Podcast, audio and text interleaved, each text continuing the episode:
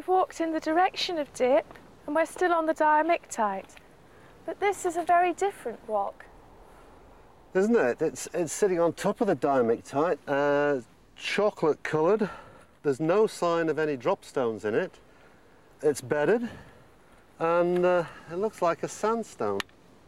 Yeah, well, it's certainly not chocolate coloured inside, it's white, look. It's white. So I would suggest this is a, an impure sandstone. Yeah, it's a, a medium grained uh, quartz sandstone. So it can't possibly be glaciogenic? No, I don't think so. So shall we walk to see if uh, we can get some more, see some more sandstones higher in the sequence? Yes. Righty ho.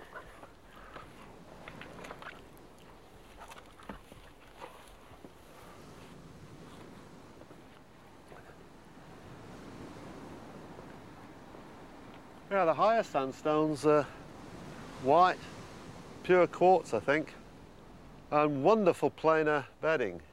High energy currents and laminar flow. Yeah. Well-bedded sandstones often contain structures related to the environment of deposition.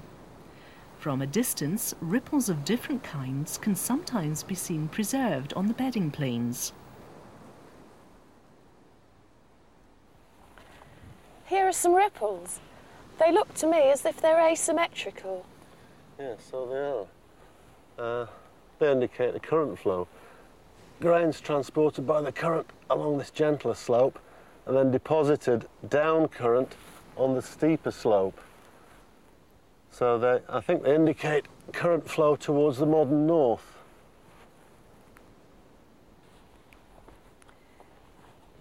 Here are some lovely asymmetric ripples.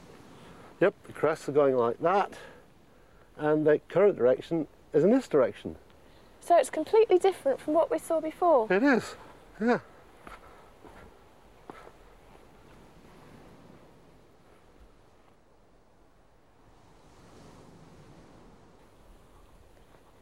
Here's a ripple in cross section.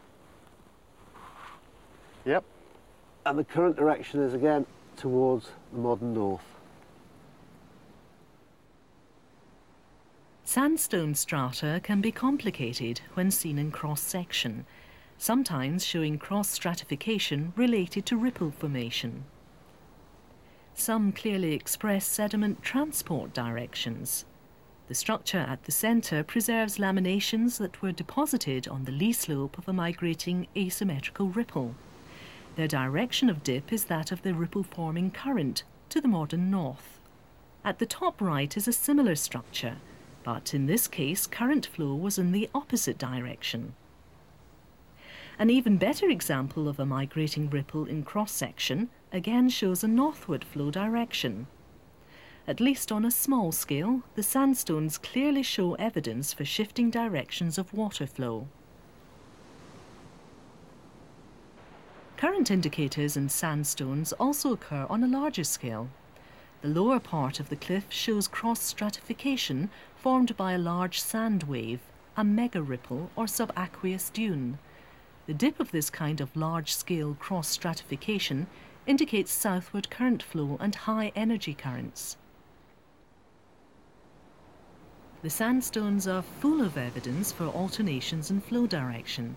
This is characteristic of tidal action in shallow water. With two tides each day and an ebb and a flow for each of them, inevitably evidence for varying current directions will be preserved in tide-dominated sediments. In enclosed basins, tidal flow can be extremely powerful, and geologists interpret signs of it as evidence for near-shore conditions. Is it possible to show that these sandstones weren't deposited in glaciogenic conditions? Because that would really challenge the snowball Earth hypothesis. Well, floating ice is not well known for, uh, for wave action. If we could find evidence for, uh, for the effects of waves, I think that would do it. And this bedding plane here, I think it does it. Look at this. Rounded, rounded, rounded, some sort of ripples, and they're symmetrical. I think these are wave ripples. So they definitely couldn't have been laid down under ice. Yeah, it looks like it. Uh, there was no ice, I don't think, uh, when this uh, when this sandstone was laid down.